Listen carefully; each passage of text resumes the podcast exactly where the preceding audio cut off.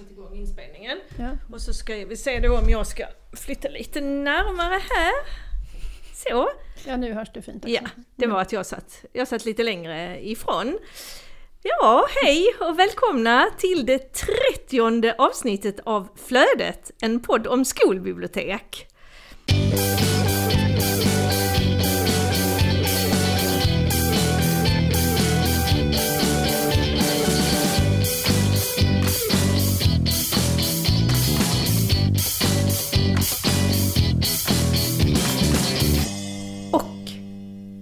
När vi ändå är inne på siffran 3 Mm. så vill vi gärna uppmärksamma alla på att vi har 300 följare på vårt Insta-konto. Mm. Jippi! Ja.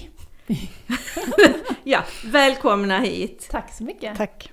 Och eh, det är ju eh, Klara Önnefelt som sitter här mitt emot mig. Som vanligt. som vanligt. Och jag heter Lotta Davidsson Bask. Och vi har en gäst idag som sitter på coronasäkert avstånd. Japp, bakom en spritad mikrofon. Ja, och det är ingen mindre än Lisa Hamfors, stort välkommen hit. Tack så mycket. Det känns ju jätteroligt att vara här. Ja. Och ganska nervöst. Ja. Mm. Vi är ju liksom styrelsekollegor sedan gammalt. Mm. Från Skolbibliotek Syd. Jag tror att det är ehm, 11 år sedan ungefär som vi satt i Skolbibliotek Syds styrelse. Ja, det är så länge sedan. Jag beräknar detta på att mitt barn, eller han fyller ju 12 nu och han, han kom ju under den tiden. Mm. Ja. Mm. Det minns jag. Ja. Lilla Sture. Ja. Och sen efter det så har ju vi varit eh, bokmässekompisar. Mm, vi har inte bara varit kom, du har ju varit min eh, mässementor. Ja, okej, så ser du det. Jag Ja. tänker mer på att det är som ett jämlikt eh, Nej, kompisskap. det har det inte varit. Får, jag ursäkta, kan vi backa? Vad Ja. sa du? Messementor? Ja, bokmässementor. Ja, Jag har lärt mig allt av Klara. Ja, alltså Klara är min, vad ska man säga, assistent. Eller sån här, vad heter det, när man får, när man kan få liksom guidad, Personal shopper. ja, personal shopper eller om man, ja. För att jag, jag hittar nämligen inte, jag har fantastiskt dåligt lokalsinne. Så att när vi är på bokmässan så är ju du min kompass. Ja, För att jag, annars så går jag bara i konstiga cirklar och hittar ingenstans. men min upplevelse har i alla fall varit att vi har haft lite samma likes. Så Ja. vi har råkat hamna på samma seminarier väldigt ofta och sen har det liksom utvecklats till att vi aktivt har paxat platser åt varandra och Mm. håller utkik, hållit utkik och tipsat varandra. Ja, det har varit väldigt trevligt. Ja, Sorgligt år i år. När vi inte fick Ja. åka. Väldigt sorgligt. Ingen ost blev det Men vi ska åka till Göteborg ändå. Trevligt. ja vi ska Om- åka dit och göra ett flödet-avsnitt. i Mm. november. Om, om, om, nu vet vi ju inte för att nu har vi ju fått skarpa restriktioner i Skåne och vi vet faktiskt inte vad som händer. Vi kan inte vara säkra på att det kommer iväg. Vi hoppas. Mm. Yes. Ja men nu vill jag fortsätta min presentation av Lisa, för visst är det så precis som med mig, ja inte Lotta men, men mig i alla fall, att du bara har jobbat på skolbibliotek sedan du blev färdig bibliotekarie? Mm, så är det. Mm. Jag hade ett år i Halmstad precis när jag tagit examen som timvikarie. Mm. Men då jobbade jag också på skolbibliotek delvis. Men Mm. sen efter det, från 2008 och framåt, Och du är inne på ditt tredje nu, är det så? mitt tredje, Skolbibliotek? Två i, ja, i Svedala och ett i Malmö, Ja. så? just det. Mm. Var gick du utbildningen någonstans? I Lund, Gick i Lund och Mm. gick ut, vilket år? 2006. Två år efter att vi gick Mm, så ut. missar Mm. precis tror jag. Ja. Ja, nej men det är väldigt roligt för att den skolan du jobbar på nu, Tingdamsskolan, eh, en gång för tusen år sedan när Malmö hade sitt eh, skol, stora skolbiblioteksutvecklingsprojekt, eh, Många Smile. Då var jag ju mentor, och då var jag mentor just för Tingdamsskolan. Mm. Så jag vet liksom vars det började på din skola. Och så det är väldigt kul att eh, det fortsatte och eh, att, de, att det faktiskt var så att de ville utveckla och så småningom anställde skolbibliotekarie och kom dit de är idag. Mm. Men berätta lite om, om din skola. Tingdamsskolan. Eh, ja, när jag började där Mm. så var det lokaler från eh, 80-talet. Det nedgångna, dålig ventilation. Och en av de första sakerna jag såg var ju den här många smile-plaketten Mm. med ditt namn på. Så jag bara, Ja. Woo! Ehm, ett år jobbade jag då där i ehm, korridor och ett klassrum, intilliggande klassrum. Mm. Som, och fritids var också där i krokarna. Så jag fick göra det bästa av det. Jag började med att gallra ganska hårt. Mm, det kan jag förstå, för jag vet Mm. hur boksamlingen såg ut när jag var där. Mm. Men jag gallrade jättemycket. Ja. Lärarna blev lite förskräckta men det tänkte jag att det får de väl bli då. Ja. Men eh, sen eh, rev skolan. Och jag var i baracker i två år. Mm. Och då hade jag inget bibliotek alls. Utan eh, ett litet rum på 11 kvadratmeter. Alltså ett kontor med Ja. liksom. kontor som var en liten bokdepå. Mm. Och i klassrummen så hade vi bokvagnar som jag fyllde på och bytte ut ibland. Mm. Men ja, funkar inte så jättebra Nej, tycker inte jag. Men, du, men då visste du hela tiden att det planerades för ett Mm. nytt Mm. fint bibliotek som faktiskt skulle Alltså en sån där lokal som byggs för att bli bibliotek. Ja. Det hade jag ju på Backaskolan. Det är så oerhört lyxigt Ja. att jobba i en sån lokal och det är få förunnat. Ja, det var väldigt trevligt. Men jag, ja, det var två år i den baracken och då hade jag hela tiden siktet inställt på att jag så småningom kommer få ett fint bibliotek. Mm. Fick du vara med i, i planeringen av det biblioteket? Alltså vår skola var rätt utestängd från all planering. Vår rektor fick slå sig in på eh, möten med, med byggföretaget. Vad konstigt. Jättekonstigt. Så är det faktiskt jätteofta. Det, det, det är mer vanligt än, än det andra.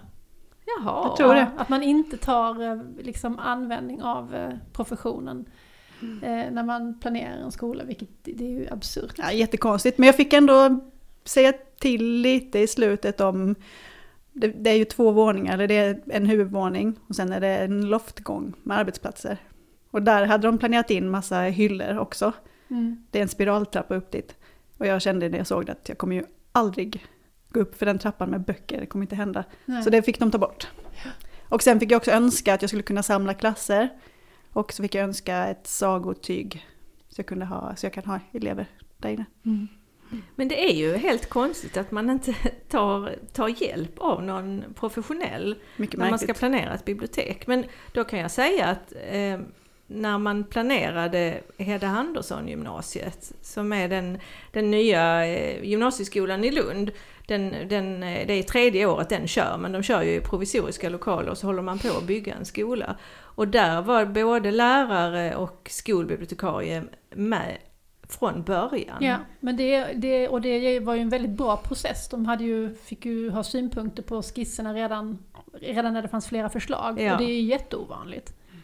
Men bra. Ja, Men det här, det här avsnittet är ju tänkt att handla just om bibliotekarie, eller bibliotekarie, jag menar biblioteksrummet. Mm.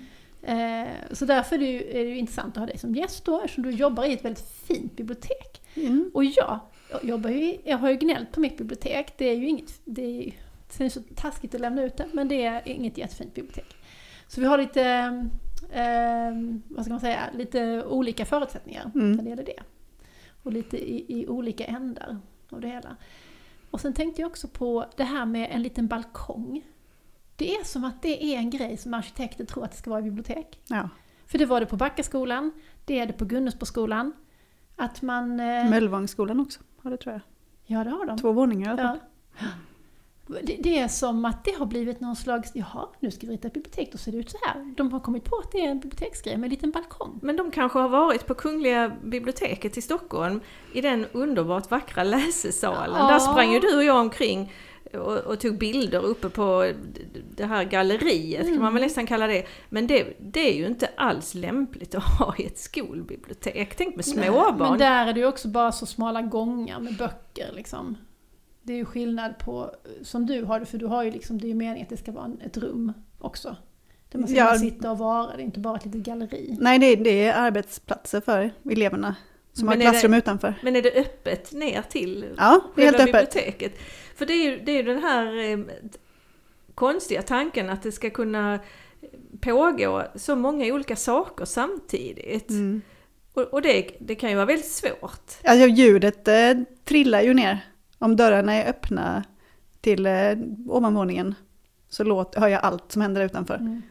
Ehm, så ska det användas så måste dörrarna vara stängda och sen måste eleverna som sitter där uppe och arbetar faktiskt vara rätt tysta. Mm. Så det är ju lite ett feltänk. Ja, lite fel. Det är väldigt vackert och det är ju fantastisk utsikt. Man sitter där uppe så jag förstår att de tycker om det. Men det är ju inte funktionellt, jättefunktionellt. Och sen får man ju det där liksom att själva biblioteksrummet får för högt i tak och att Mm. det blir luftigt liksom. Mm. Eh, Den andra halvan som inte har den här lilla balkongen över sig liksom. Men, men kan du ha elever som sitter där och jobbar samtidigt som du har annan verksamhet i biblioteket? Det beror på vad det är för verksamhet och vilka elever som sitter där uppe. Ja. Ofta nu, de som har, det är sexorna som sitter där, för de har sina klassrum utanför. Det är de som får använda platserna bara. Mm. Eh, Lågstadiet får inte gå upp alls, de är alltid bara nere. Följer de det? Ja, De vet att, De vet. att it's a Mm, no-no? det är mitt bibliotek. Och sen där bestämmer. uppe finns det då heller inga böcker. Så Nej, inga böcker, de bara har arbetsplatser. inte någon anledning att gå upp där ju. Nej, De har Nej de vill ju väldigt gärna, Ja. men eh, de får inte. Nej men då sitter de där uppe och arbetar och gör det de ska, så är jag helt fin med att de är där, även om jag bokpratar. Men har jag F-klass, då är det totalt stopp. Då får de inte vara där. Mm. För jag är så, ja, men de små barnen, de är, de är så lätt distraherade. Mm. Men då, då är det F till 6 du har? Mm. Ja, och hur många elever? Eh, cirka 500. Mm. Och du Mm. jobbar heltid? Ja, jag har gått ner till 90% men det är i princip heltid. Och nu har du varit där i hur många år? Detta är... Eh, jag började 2015. Mm. Så det är ditt sjätte år? Ja, just det. Mm. Tack Lotta. Och den här, den här skolan, kan du beskriva vad den ligger i för slags område? Eh, Oxie ligger strax utanför Malmö och är väl ett litet tvärsnitt av Malmös befolkning kan man säga. Utom den kanske rikaste delen. Men det en- finns barn från alla socialgrupper eh, och ja, det är väldigt mixad elevskara. Har du, har du många barn som har annat modersmål än svenska? Ja, ganska många. Det är en sån där schysst mix. som Ja, det är en bra mix. Men det är ju inte en högindexskola, utan det är en lågindexskola ändå. Ja. Det Och vi har låter lite grann som Norra Fäladen. Det Ja. är också en, en blandning Mm. Av alla möjliga människor. Ja, det är en väldigt rolig elevgrupp att arbeta med, faktiskt. Mm. Och sen har du då gått från den här utvecklingen från att ha ingenting Mm. som bibliotek till att ha tipptopp bibliotek. Ja, Ja. så härligt. Ja. Vad, är så den härligt. största skillnaden att jobba i eh, ett tipptopp-bibliotek Ja, och, men- och som det var eh, på dina tidigare skolor? Men det som har varit tidigare, det är ju att vad jag än gör så kan jag bara göra det bättre. Skyltar jag lite annorlunda så blir det bara bättre. Jag gör någonting nytt så blir det bara bättre. Nu har jag, nu har jag fått liksom det perfekta. Mm. Så det kan, eh, känns ju jättebortskämt att säga det, men det kan nästan bli lite tråkigt för nu är det så bra. Så Ja. nu, nu är det inte säkert att jag gör det bättre. Så det går inte att göra någon förbättring? Jo, det är klart att det gör. För Men det, det är kan mycket inte mer- vara möjligt. Nej, det är klart att det går att göra det bättre, det gör det ju alltid. Men det kanske är lättare att bli bekväm. Ja, Och det är inte heller så att man kan tänka att om man bara jag får bättre hyllor, Nej. snyggare hyllor så kommer det att bli bättre. Utan för det, det har man redan. ja, nu är det så snyggt. Mm. Väldigt fint. Ja. Jag är jätteglad är jag för det. Ja. Men märker du någon, någon stor skillnad på barnen? Är de mer försiktiga? Tar de mer hänsyn i de här fina lokalerna?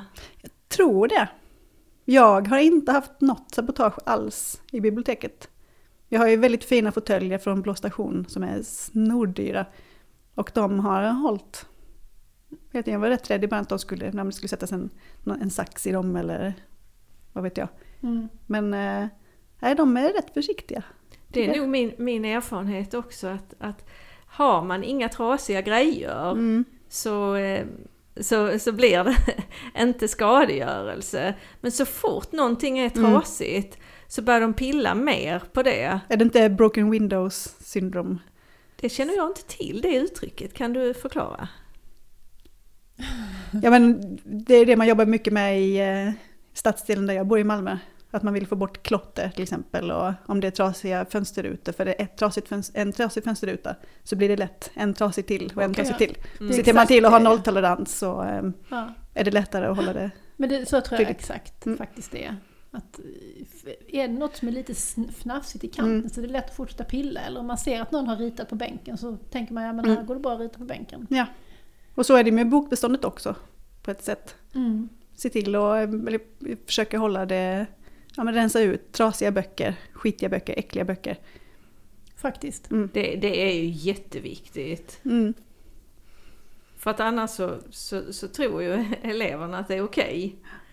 Mm. Liksom att vi- vi- vika in hörn och rita i böckerna och det spelar liksom ingen roll. Vi vill ju att artefakten bok ska vara något åtråvärt, att det Mm. ska vara, det ska vara fin. Ja, och det finns ju ingen anledning att vara rädd om någonting som redan är ganska trasigt liksom. Då kan man göra lite som man vill med det. Vad kan du göra nu i det här fina biblioteket jämfört med vad du kunde göra i det här biblioteket när du var i korridoren? I korridoren eh, och klassrummet som jag hade var det mycket mer utspritt. Ja. Och korridoren delar lokaler med fritids. Mm. Så det var ju inte, det var ju inte liksom eh, under min kontroll på Nej. det sättet Nej. som jag har nu. Ja, det förstår jag. Ja. Ja, det måste vara, vara svårt att, att skapa lugn Mm. i en lokal som man delar med fritids. Ja, ja. ja, jag tror att jag har blivit lite typ hörselskadad genom åren när jag har jobbat i fritidslokaler. Mm. Och det var ju likadant när jag jobbade i Svedala, det var ju också i fritids med pingisbord längst ner. Mm. Och då får man fara runt lite mer som en tätting och se till att hålla det snyggt. Men då är det ju verkligen svårt att se skolbiblioteket som en pedagogisk verksamhet. Mm. Mm. Och, och, och som en, en fredad plats för studier. När jag jobbade på Backaskolan så fick jag då jobbade vi ju med Reggio Emilia. Vi var en Reggio Emilia-inspirerad skola och vi var ju också i Reggio Emilia på studiebesök en hel vecka. Och jobbade väldigt mycket med rummet som en pedagogisk resurs. De, I Reggio Emilia säger man att rummet är den... Jag kommer aldrig ihåg om det är den tredje eller den fjärde pedagogen, men det är i alla Mm. fall... Ja. Och du har ju varit i Toronto Mm. på studiebesök. Just det. Och där jobbar de också väldigt aktivt med sina rum, Ja, väldigt aktivt. Mm. Det får man säga. Och de hade väl också lite liknande som i Sverige. Eh, vissa bibliotek var ja, men något rum som de kanske inte hade valt själva. Eh, och det kanske inte alltid var perfekta hyllor och så vidare. Men de jobbar jättemycket med eh, guided inquiry i hyllorna. Så det var Mm. väldigt mycket som typ väckte nyfikenheten in i läsningen. Hur då? Kan du ge ett praktiskt exempel? Jo men eh, de arbetar mycket med, med skyltning som lockar barnen in i hyllorna. Typ påståenden eller frågor eller eh, uttryck, citat. Mm. Kunde det vara grejer också? Kunde vara saker som, mycket saker som barnen själva har gjort.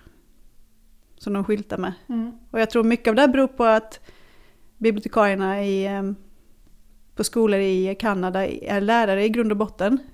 Ja. Som har utbildat sig två år extra till bibliotekarier. Mm. Så de kan inte jobba på folkbibliotek.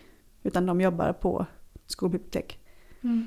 Och arbetar mycket mer med barnen liksom ensamma utan lärare. För att de är med och betygsätter och bedömer. Mm. Men det var... är ju samma som i USA, Mm. tänker jag, att man, då är man skolbibliotekarie, man är Precis. inget annat. Liksom. Så det man var börjar alltid som lärare. Så det var mycket mer, eh, mycket mer hantverk i biblioteket. Lego, typ legoväggar. Så barnen kunde typ efter att de har lyssnat på en saga bygga med lego och bygga det de har hört i sagan. Mm. Eller sitta och rita. Det var mycket mer sådana här makerspace-lokaler. Mm. På någon skola nästan för mycket. Alltså man blir nästan distraherad för mycket. Hur var ljudnivån på de här Alltså- biblioteken? Provocerande låg. Det var det. Ja, verkligen. De hade ju Är heltäckningsmattor. är de stränga? Nej men väldigt mycket struktur. Extremt mycket struktur. Trevliga människor alla som vi mötte, som bibliotekarier alltid är. Ja. Mm. Men Absolut. mycket struktur, mycket så här ramser, typ hands on top, that means stop. Och då lyssnar alla barn direkt. Mm. Och det som i sag... Emilia var det också så att vi var, det var nästan provocerande Mm. lugnt. Trots att det var aktiva, och det här var ju ändå små barn, det var ju mest förskolor vi besökte. Mm. Och alla barn var, höll på och greja med sitt och gick runt och det var inte så att alla satt på sin plats som små ljus utan de kunde vara i små grupper på golvet eller ditten eller datten men Mm. det var tyst och lugnt. Ja, och en bibliotekarie hade lektion där med halva klassen höll på med något typ bildprojekt och var i en del av lokalen. Och andra klassen höll på med något typ Google Classroom och gjorde någon typ reklam, reklamaffischer. Och de jobbade samtidigt, hon hade alla de här och de var samtidigt i bibblan och det bara funkar. Mm. Så eh, Maria och jag, vi var lite...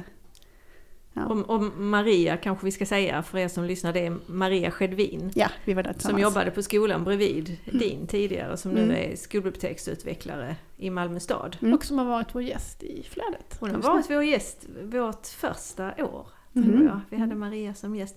Men jag tänkte på det här med, med lokalerna. Jag jobbar ju på en gymnasieskola och vi möblerade om för eh, ett, ja, det är för, för ett halvår sedan bara.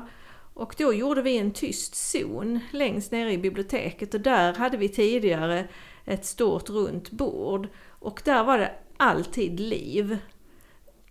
eh, alltså att de hade för trevligt runt det där bordet och de fikade ganska ofta och det får man inte lov att göra i biblioteket. Eh, så då satte vi dit läsbås. Så att nu har vi eh, sex platser, nej det är åtta platser som är sådana här, ja, som man har på universitetsbibliotek typ. Och det, liksom det, den avdelningen av biblioteket, den, den har blivit lugn nu.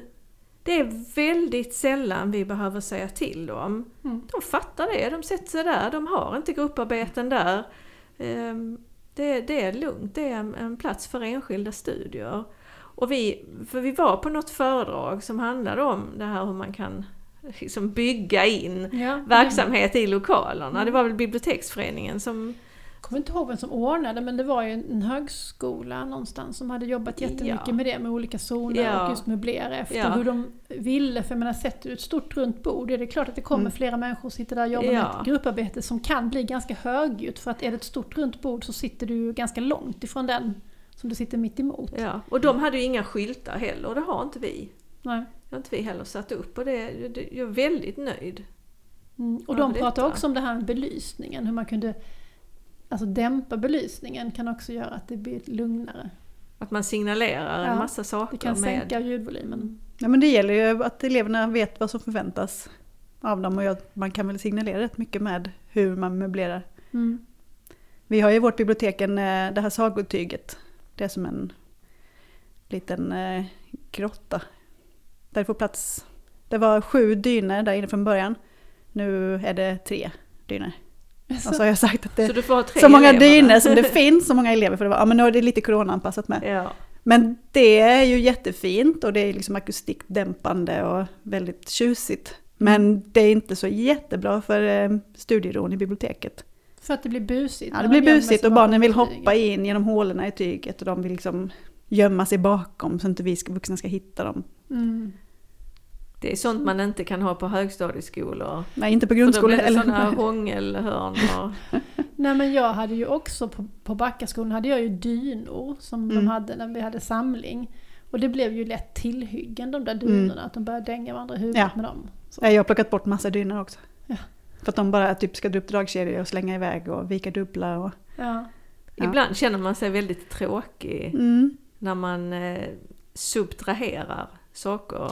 Ja, man måste också tänka, liksom inte tillfälligt jag tjuven, men ändå att, att om vi ger dem ett rum för spring så kommer de att Mm. springa. Ja. Om vi ger dem ett, ett rum eh, som är möblerat med enskilda platser så kommer de att sitta enskilt och jobba. Det är liksom, Det är ju logiskt. ja. Men sen är det ju också någonting det där med koncentrationen. Och, och som du sa precis att eh, om de vet förutsättningarna, om man är tydlig med förutsättningarna. Mm. Det är ju det som de här barnen i Toronto och i Reggio Emilia Mm. har med sig. Ja, det har de. Mycket mer. Ja. Och sen tror jag också att våra svenska barn är extremt individualistiska. Mm. Så även om de vet förutsättningarna mycket väl så kan de välja att skita i det för att ja, jag har inte lust att foga mig. Jag tycker det är viktigare att jag får göra som jag vill just Mm. nu.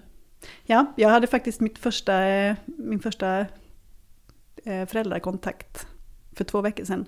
Mm. För jag fick nog på en klass i femman och bara kände att nej, nu räcker det. Så jag mejlade hem till fem elevers föräldrar och berättade att idag var det väldigt stökigt. Ni får gärna prata med era barn om att det är samma regler som gäller i bibblan som i klassrummet.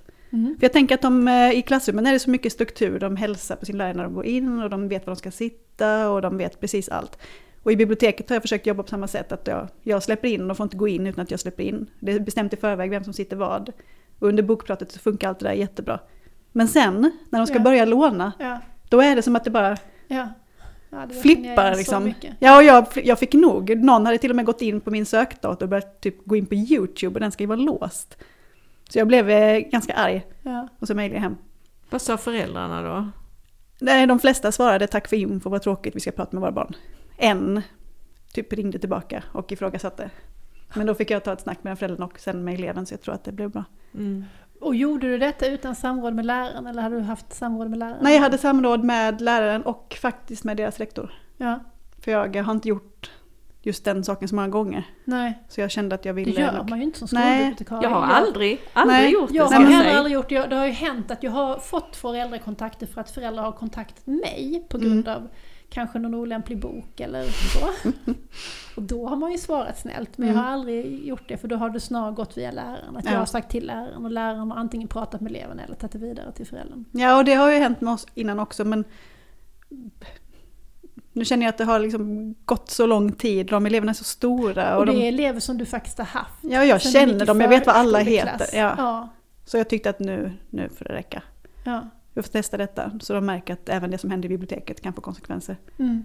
Men det tror jag också har med lokalen att göra, att, att det är så pass öppet ändå och det är ändå, även om jag försöker ha väldigt tydliga strukturer och vara liksom rätt så fyrkantig, Mm. så just den, det momentet när man ska hitta böcker, det är svårt när man kommer i en helklass med. Mm. Det är inte helt lätt. Det är ju inte det, för man kan ju, för i varje helklass så finns det kanske fem Mm. som man behöver handleda betydligt mer. Om man inte handleder dem eh, så flippar de ut. Mm. Och du kan inte handleda fem individuellt samtidigt. Nej. Du kan göra det i tur och ordning men ibland är de där grupperna med stökiga elever som små amöbor. Mm. Som att man går liksom efter dem och frågar jaha, behöver ni hjälp? Och de bara nej! Så slinker de iväg bakom en hylla och så dyker det upp någon annan snäll Mm. elev som frågar efter hjälp. Vill man hjälpa den snälla eleven? Nu vill jag göra sen syntolkning att Klara nu ålar omkring på, på stolen för att Ja. illustrera hur eleverna springer omkring. amöban av undflyende elever Ja. som inte vill göra något annat än att få tiden att gå. Mm. Så att det tar lång tid innan de kommer upp i klassrummet igen och slipper sitta och läsa. Och sen precis innan de går så tar de typ en Rolf-bok. Men det har jag också börjat förbjuda. Ja, precis. Då tar de, ja precis, första bästa Mm. Lasse-Maja fast Ja. de går i Men det här, det här är så intressant för det är exakt samma på gymnasiet. Men det här är ju exakt samma i trean och femman och åttan Mm. också. Ja, Ja. och kanske inte i trean på gymnasiet men i ettan och tvåan. Så kommer klassen och så ska de låna och det är ju väldigt sällan de får låna vilken bok som helst utan det, det är ju ett tema. Eller att de ska låna klassiker och då är det alltid en fem, sex elever som aldrig hittar någon bok och som slinker omkring och, och, och för liv. Och sen finns det ju de som, som också är liksom hängiga och deppiga för att de, de helt enkelt är ledsna för att nu ska det läsas och de gillar inte att läsa. Nej.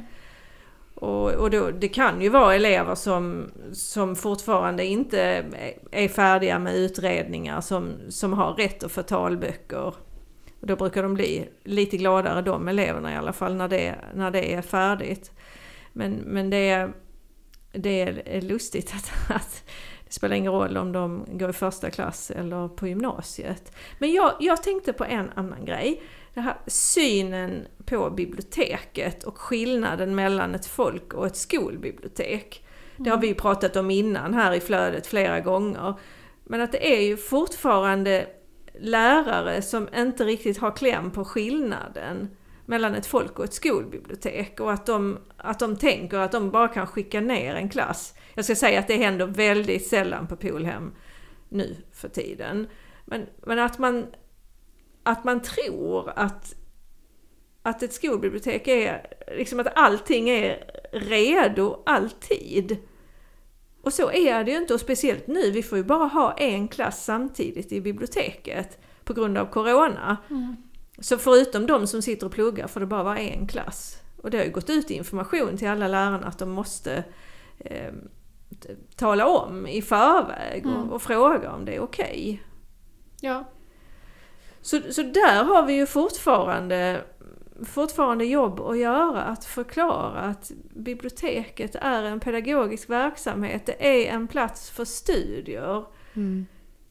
Skicka inte ner, säg inte till eleverna att gå ner och sätta er och, och läs er bok i bibblan och sen kommer de inte och tittar till eleverna för att det, det blir faktiskt sällan bra. Mm. För Ja. då, kommer de, då kommer de i horder och de hittar inte riktigt någon bra plats att sitta för att det är redan upptaget på, på de bästa platserna. Och, Jag undrar om det är mer problem kanske i högstadiet och gymnasiet. På min skola så har jag inte de problemen alls. Men Nej. det är ju också för att det är dels för att jag har varit där länge så lärarna vet, de vet skillnaden tror jag på folk Och och du har också varit där så länge detta dessa lokalerna har funnits. Så de här reglerna har ju funnits från Mm. början. Så att Ja, säga. första terminen så var, det, var vi rutinmonster. Ja. Men sen är det också, eh, många moderna skolor nu har så extremt mycket låsta dörrar så barnen kommer ingenstans själva. Jaha. Nej, våra okej. barn kommer ingenstans utan en vuxen i sällskap, vilket nästan är lite trist för jag hade kunnat vilja ha mer. För jämfört med en hel klass som dönar runt och ska låna en bok så är det ju ofta mycket lättare när det kommer en rätt målmedveten grupp på fem elever som verkligen går till biblioteket för att de behöver en ny bok. Mm. Då är det mycket lättare att handleda och det blir lugnare. Men vad du menar att de kommer ingenstans? De kommer ut sitt klassrum? Ja, de kommer ut i skolgården men de kommer inte igenom skolan på olika sätt. Är det för att inte inkräktare ska kunna komma in? Jag tror och- det. Då är det, då För är det vi bra. har ju, hos Mm. mig har vi ju nu sen eh, några månader tillbaka ytterdörren låst. Mm. Men det var det ju inte när jag började. Men nu är ytterdörren låst med kod så man kommer inte in. Var det, inträffade det någonting eller? Nej, men jag tror att eh, alltså det andra innerstadsskolor i Stockholm har börjat med det. Eh, kanske av anledning förmodligen. Och sen var vi ju liksom bara lite sena med det. Ja, vi har haft mycket inbrott i Malmö. Folk som har tagit sig in på dagtid och snott grejer. Ja, Så jag tror det handlar det hade om vi det. ju på Spiken också. Folk som snodde saker ur eh, instrumentskåp. Dagtid liksom när det var folk där. Ja, det är ju svårt Men- när det är en stor skola. Vi har ju hur många ingångar som helst på Polhem. Men sen fattar jag inte liksom inom skolan. Är det låst inom skolan? Ja, biblioteket är låst till exempel. Även Om inte jag där? lämnar, är jag där, då Ja. lämnar jag dörrarna öppna. Ja. För eh, alltså, sitter jag på mitt rum och jobbar, då lämnar jag också dörren öppen. För då kan folk komma dit med sina elever. Men eleverna rör sig liksom inte fritt på skolan. Nej, men det kanske är för att det är, men upp till sexan tänker jag Ja. att till femman, sexan borde de göra det lite grann. Om de ska gå iväg Inte och femmor. slöjd liksom då. Men de kanske separerar eh, årskurserna då? Mm. Att man inte ska blanda sig så mycket? Nej, jag tror inte det var tanken från början. Jag vet faktiskt inte vad grejen är. Det, jag tycker det är lite trist, för jag hade gärna haft lite mer drop-in. Nu kan ju lärare i mellanstadiet skicka ner eleverna lite pö om pö, men då har de alltid kollat först om det är okej. Det är väl bra i och för sig. Det är bra. Men eh, Men det är inte så att det är barn som hänger i bibblan på lunchen till exempel. nej. För att de, men För det att är, det är för att de ska vara ute på rasten. Ja, det är för att de ska vara ute. De är fortfarande små. men, du, ja men det är stängt. Men det är Ja. för att du inte är där. För är du där så är det öppet. jag, ja, men jag, för min del får det gärna vara öppet även om jag inte är där. Mitt Aha. kontor är ju låst. Det är det Mm. viktigaste. Men Varför- biblioteket kan gärna vara öppet. Mitt bibliotek är inte öppet när jag inte är där. Men det är för att, jag tror det är mest för att jag har högstadium. Men även Mm. femmorna och sexorna kan göra ganska mycket kaos. Mm. Om det inte är en vuxen där har jag märkt. Mm. Ja, man får välja vilka elever som får göra vad, alltså vilka som Ja, skulle få då vara. är det ju, om, om dörren är olåst så kan du inte veta vem som går in. Nej. Är dörren låst så får läraren ju ta ansvar för att släppa in. Mm. Och inte ens det håller ju alla gånger. För att det händer ju att lärare släpper in elever Absolut. uppenbarligen. För när man kommer tillbaka så ser man att här har det pågått saker. Och det var en sak de hade i Kanada också. Då hade de library pass, hette det. Som barnen fick ta med sig från klassrummet. Där de hade fyllt i, vad är det du ska göra i biblioteket nu? Det är typ låna en bok eller lämna tillbaka eller sitta och arbeta. Och så fick de gå med den till biblioteket, lämna in den till bibliotekarien. Ja, Hade de inte en sån med sig, då var de inte välkomna. det, det, är faktiskt en skitbra idé. Ja. För jag frågar ju ofta, hej hej, varför kommer ni? Vad har ni för uppgift? Liksom, vad ska ni göra här? Mm. Och ibland kan de inte redogöra för det. Och då är det ju liksom... Nej. Liksom. Ja, då är det lite mer, då kan ju inte jag handleda dem överhuvudtaget. Nej. Nej, så det är faktiskt en ganska bra idé. Ja, det, det, tar ju lite, det kräver ju lite administration, men det kan vara värt kanske. Man kan, skulle i alla fall kunna erbjuda det som en... eh, Till, till lärarna, det här kan ni ta till om ni vill. Mm. Testa, Ja, du kan bli Ja. pilot så får du berätta hur det går, för jag hade också kunnat vara intresserad av det. ja. Jag tror det kan vara något faktiskt. Vad tror du om Polhem? Library pass? Jag vet inte riktigt. Jag, jag satt faktiskt och funderade på det för att vi har ju också elever som kommer ibland och frågar om saker som man inte är riktigt säker på om de förstår själva. Ja, När de ska göra sina gymnasiearbeten och de, och de har valt sådana obskyra grejer och de har valt sådana svåra och stora frågor så att det är inte ett ämne för en doktorsavhandling ens. vad hade man på sig på berlocken? Ja, det, det är ju en gammal klassiker som vi kanske har pratat om innan här, men det var ju en elev i åttan på, när jag jobbade på Fälladsgården som kom och frågade om information om vad de hade på sig på berlocken. Och då Kul. förstod jag ju till sist efter några väl valda referensfrågor att han, att han menade tidsepoken barocken. Jättekul. Fast han visste liksom inte vem det var under barocken. Om det var, ja, ja det var väl Ja. en rik människa antar Adel, jag. präst, borgare, bönder. Ja. Vilket, vilket var det? ja. Jag gjorde ju en pjäs sen faktiskt. Ja. Utifrån, Såg du den? Nej, Nej. utifrån barocken. Utifrån den frågan. Jaha. Det Som- var de här härliga skolbiblioteksdagarna i Hör. Mm. Ja, Hann du just det. Ja, det hann jag uppleva. Mm. Fantastiskt mycket godis hade de. Ja, det hade de. Och sen var det den här stiftsgården, Åkersberga, Mm. mysigt fika och sådär.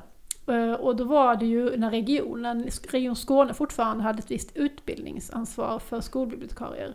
Och då brukar de ha årets skolbibliotekarie där. Och då var vi det. Så då fick vi föreläsa och då gjorde vi en liten pjäs och då, då tvingade vi lite andra människor att spela biroller i den pjäsen. Så fick de, de fick ett manus. Ja. Där en minut Ja. innan. Det låter jättekul ju.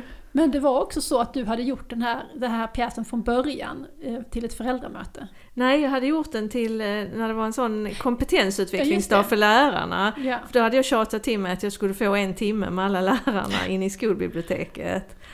Och, eh, och då fick lärarna fick spela alla rollerna. Så fick de sina repliker bara för att jag ville att de skulle förstå. Vilken pedagogisk situation du var utsatt, utsatt för och Ja. eleverna också var utsatta för i biblioteket. Ja, Apropå lokaler. Och det här var det ju också ett integrerat folk och skolbibliotek. Ah, så några av rollerna var ju otåliga pensionärer och eh, lite sura småbarnsföräldrar och sådär. ja. Och så då de här konstiga referensfrågorna mitt i alltihop. Jag tar väck den här. Men det blev, det, det blev faktiskt riktigt bra. De förstod vad jag menade, vad jag hade försökt säga i flera år. Förstod de när de själva fick gestalta. Ja, så nu har vi liksom två bra tips här. Mm. Library Pass och rollspel för lärare och kollegiet. Det är perfekt. Ja. Ja, vad ska vi mer, eh, vad ska vi mer säga i denna intressanta fråga? Jo men det, det är ju det här att vi ofta, vi ofta pratar om att biblioteket är en verksamhet. Biblioteket är inte bara ett rum. Men biblioteket är också ett rum. Mm. Absolut. Och vad, vad ska vi säga till alla som inte har ett trevligt rum och inte har någon budget att fixa nya, nya möbler och fina hyllor för? Vad ska vi ge för tips? Vad Alltså, kan man göra utan Det pengar? finns ju en del man kan göra. Absolut. Det finns ju mycket material man kan hämta hem från nätet. Från barnens bibliotek till exempel. Mm. Jag tänker du på aff- affischer? Affischer till exempel. Men man kan göra bokstickor och skyltning. Tycker jag inte att man ska Har de, underskatta. har de knubb, eh, knubbar också? Nej, det Nej. har de inte. Men däremot så finns det ju många som har knubbar. Alltså skriver du i någon sån här Facebookgrupp så finns det säkert Mm. någon som bjussar på knubbar. Säkert. Eh, ja, jag tycker skyltning också. Skyltning är superviktigt. Helt, helt sant Lisa, för jag tyckte att mitt bibliotek var jättefult när jag flyttade in och förfärligt hemskt och skru- skrutigt.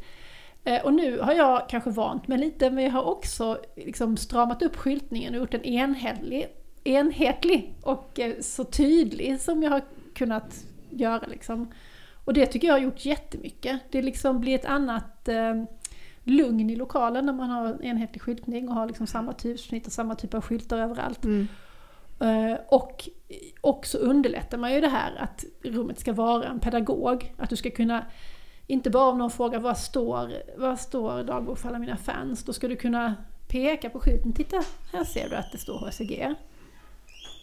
Nu gnistrar lite i bakgrunden. Det är en man som kommer hem med matvaror och vi ignorerar det. Um, jo i alla fall, och då så, så och här ser du att det står K, och då heter ju författaren Kinney, då går vi in här och så ser du att här börjar K, här slutar K och sådär. Så här kan du leta. Mm. Ja, så det tycker jag faktiskt, det håller jag med om. Det Ja, är det är jättestor skillnad.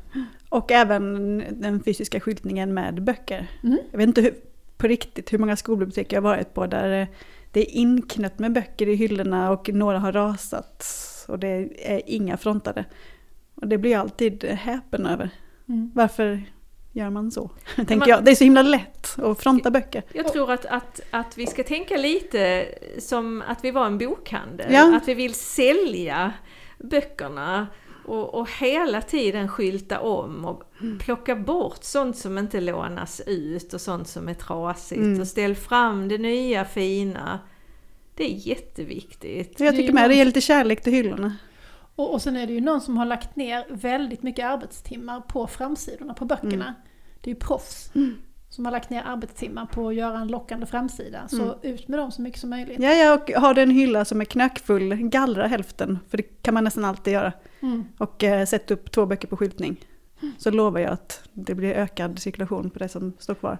Sen är du med i min bok också eh, i det här avsnittet som handlar om skyltning. För det, den har jag fortfarande inte Ja, jag är fått. så arg på Postnord. Den har, och det fanns ju en returadress. Om den Ja. nu kom fram till dig så skulle den ha kommit tillbaka till mig ju. Ja, Jag kan få den i julklapp. jag får se om jag, ja, jag ska, jag måste ju ha, ta tag i detta. Annars köper jag den. Reklamera. Vi kanske ska säga vad det är för bok vi pratar om nu. Vi har pratat om min bok innan. Ja, men om, det är nå- om vi har någon ny lyssnare så eh, kom Klara ut med en bok i våras Mm. som heter Klaras läsprepp. Japp. Och den har ju fått väldigt fina recensioner och handlar om eh, läsfrämjande. Arbete i skolbiblioteket ja. Jo, och då finns ju Lisa och hennes bibliotek omnämnt för du sätter böcker i, i fönstret. Ja. Eller hur? Om jag har så stora fönster med eh, sektionsindelning. Så det vore trist att inte använda det. Mm. Och då skyltar jag utåt. Så barnen ser utifrån eh, både baksidor och framsidor. Mm. Ibland sätter jag dubbletter. Ah, Så jag sätter baksidan ut och framsidan in eller tvärtom. Och ibland slår jag upp böcker så de kan läsa inuti. Den, det kom ju någon bok som heter eh, De kallar oss vuxna. En bilderbok. Ja just det. Ja, Ja. den eh, satte jag upp. I med typ första sidan så barn kunde läsa den. Sen bläddrade jag varje dag så de kunde läsa nytt. Och du Ah, upptäckte dem och kom dit och Ja, läste? några. Ja, men du vet, det finns någon elev från SU-gruppen som gillar att vandra runt ensam. Någon står där varje dag och tittar lite. Men man märker att barnen kommer och kollar och Så sen jävla bra. så kommer de in och vill ha de här böckerna. Och, Mm. ja, för att de har sett dem Det utifrån. funkar ju exakt som bokhandels Ja. eh, skyltfönster ju. Ja, ja, men varför inte? Mm. Ja. Jag har så himla dåligt med plats till att skylta i mitt bibliotek eftersom det är en korridor och den Mm. mesta platsen är uppsatt av hyllor då. Som är oj, lite ogallrade faktiskt, skulle kunna säga. Men det, det är så tråkigt att ta sån tid. Ja, det blir trist. Eh, Men jag har i alla fall satt upp lite fler tavellister på de Mm. väggar som ändå fanns. Har jag satt upp tavellister, för det är ju jättebra också Mm. för skyltning och det kostar inte många kronor. Så det kan man också tipsa om, Mm. folk som har det, inte har så fina bibliotek. Man kan väl engagera sin träslöjdslärare annars. Mm. Och få en... Man måste ju ha en liten träbit man kan sätta upp. Ja. Jag kommer ihåg när vi var på 10-13 för, för ganska eh, länge sedan.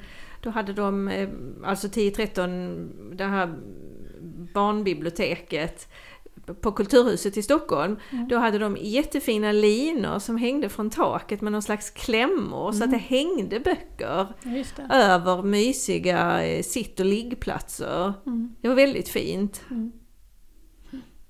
På Backaskolan hängde jag upp skyltar i taket. Och de eh, snurrade lite lätt på natten. Och utlöste larmen. Nej.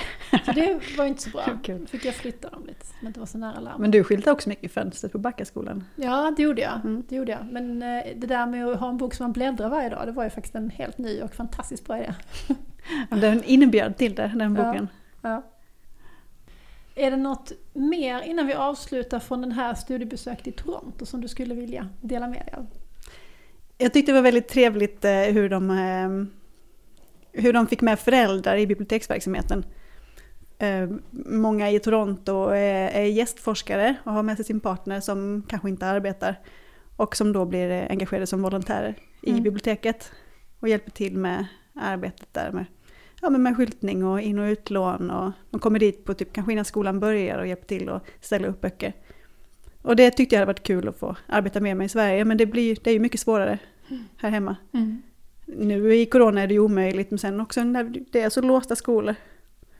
Ja, Men jag, jag- tror faktiskt att, jag vet inte, men jag misstänker att det här med att hämta och lämna utanför och inga föräldrar på skolan, jag tror det kommer att fortsätta. Eh, Många är väldigt nöjda med det. Det är väldigt smidigt ju att slippa gå in och svettas med sin jacka. Ja, du tänker på föräldrarna? Ja. men, nej, det tänker inte jag alls på. Jag tror föräldrarna gärna hade velat komma in, Ja. många, åtminstone i Stockholm, i skolorna. Men, men lärarna tycker att det blir ett helt annat lugn. Mycket lättare att börja lektionerna på morgonen när det inte står föräldrar och Mm. hänger i klassrummet. Och, ja, man, man tycker helt enkelt att det har varit lite stökigt med så Mm. mycket föräldrar i skolan. Mm. Eh, För ar- arbetsrum för barnen. Mm.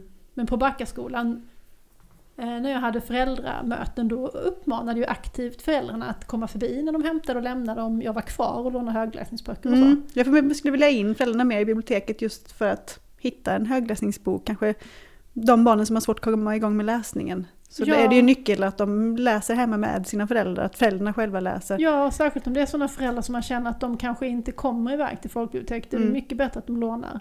Ja. Men vi hade ju också flera olika projekt där vi gjorde högläsningspåsar och hängde i kapprummen ju. Ja, det kan man Mm. göra. Det har jag till F-klass bokpåsar. Och då, då kunde ju föräldrarna bara ta en påse Ja, och nu får de inte skriva komma upp in. sig på en lista. Precis, men kommer de inte in i skolan så kommer de inte in i kapprummen. Så- Nej, men de vi, inte. vi löste det på, jag jobbade faktiskt med de bokpåsarna idag och kompletterade och fixade. Så vi har tänkt lösa det så att lärarna får skicka med hem helt enkelt. Lotta ut vem ska ha bokpåse denna veckan. Ja. För också får man ha ett Det är litet... egentligen bra för det är lite mer eh, demokratiskt. Då är det ju inte de engagerade föräldrarna återigen, utan då råkar den bara komma hem till vem som helst. Mm. Liksom. Ja. Annars får man ha ett litet regnsäkert skåp Mm. ute vid grinden. Där det hänger lite bokpåsar. Ja. Ja. Det kan man väl ha. Bokbytarskåp. Så kommer det bort någon påse och så kommer Ja. det dit någon extra påse. Mm. Som skulle till någon annan skola, vad vet vi? Mm. ja, skulle man kunna Mer tanken. böcker i omlopp säger Jag tycker det också. Ja. Eller hur? ja, det kanske man skulle engagera slöjdläraren och bygga ett litet Det bokskåp Ja. på gården. Ja. Men om vi ska börja avrunda lite så vill jag ändå fråga, vad läser ni nu på läslovet? Lisa? Och jag läste, jag var på mitt eh, bibliotek där jag har min eh, stuga. Så lånade jag två böcker av en författare. Som jag inte alls kommer ihåg nu vad hon heter eller de heter. Men jag lånade i alla fall vuxenböcker.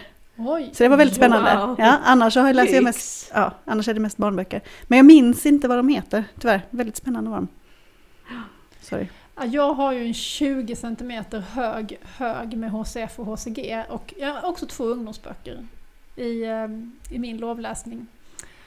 Och jag har precis i morse innan jag åkte in till Lund läst klart Frida Nilssons Lindormars land. Mhm. Jättebra. Jättebra. Eh, jag tycker ju att eh, Ishavspirater var så himla bra. Mm. Sen den som kom efter, vad hette den? Kommer inte ihåg. Men den var liksom inte li- riktigt lika bra, det var som en mellanbok. Den här är mycket bra. Vad roligt. Jag har precis avslutat Meg Rosoffs senaste eh, som heter Gudars like.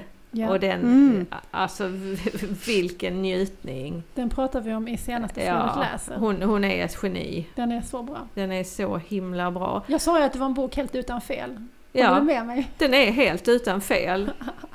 Eh, och jag tänkte mycket på om, om berättaren var en tjej eller en kille, men jag kom fram till att det var en tjej. Ja. Eh, Om det nu spelar någon roll. Det kanske Nej. inte gör. Och nu, nu ska jag läsa, eller jag ska börja läsa eh, Svetlana Alexievich Kriget har inget kvinnligt ansikte. För den har den ena av bokklubbarna vi har med eleverna på Polhem har bestämt att det är nästa bok Mm. som de ska läsa. Vad roligt. ja. Nu brusar det lite i bakgrunden. Jag tror det är någon som kokar vatten i köket. Ja, vi ber Så om kanske ursäkt lika bra att vi avslutar. Ja, då vill vi tacka dig Lisa för att eh, du kom hit och gästade oss idag. Tack så mycket för att jag fick komma. Och jag skulle vilja rikta särskilt tack till BTJ som har eh, gett oss två nya mikrofoner som vi använder för första gången idag. Så det här Tack BTJ. excellenta krispiga ljudet är tack vare BTJ. Och så vill vi ju tacka rektor Torbjörn för vår jingel. Jajamensan. Alltid lika härligt. Snart kommer den. Men innan dess vill jag tacka dig Lotta. Och jag tackar dig Klara. Och tack alla lyssnare! Ja det gör vi. Tack alla lyssnare. Hej då! Hej då! Hej då.